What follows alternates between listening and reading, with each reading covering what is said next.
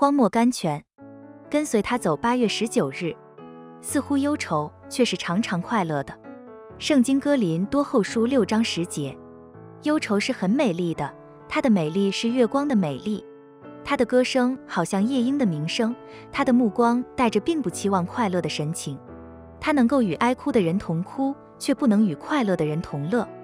快乐也是很美丽的，它的美丽是下沉的美丽。他的目光含蓄儿童时代的欢笑，他的头发受着日光的闪射，他的歌声像百灵鸟的歌声一般翱翔云上。他的脚步是一个从来不知道失败的得胜者的脚步。他能够与一切快乐的人同乐，却不能与哀哭的人同哭。忧愁沉思着道：“我俩是绝不能合作的了。”快乐说：“是啊，绝不能了。我的道路是在充满阳光的草场上，玫瑰为我开着芳香的花朵，山鸟和画眉为我唱着欢乐的情歌。”忧愁徐徐转过身去说道：“我的道路在黑暗的森林中的，但是世上最甜蜜的诗歌，深夜的情歌，却是属于我的。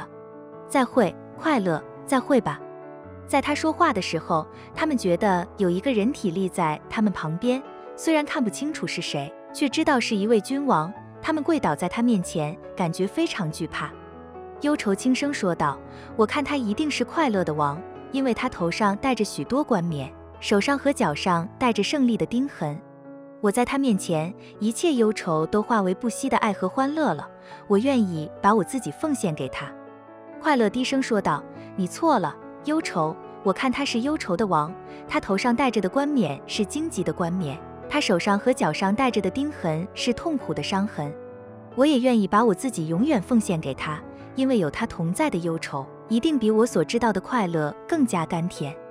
他俩同声欢呼说道：“这样，我们在他里面乃是一体，只有他能将快乐和忧愁合成一体。”他俩手牵着手，同在世上跟随他走，有时在风雨中，有时在阳光中，有时在冬日的凛冽中，有时在夏日的温暖中，似乎忧愁。却是常常快乐的，选。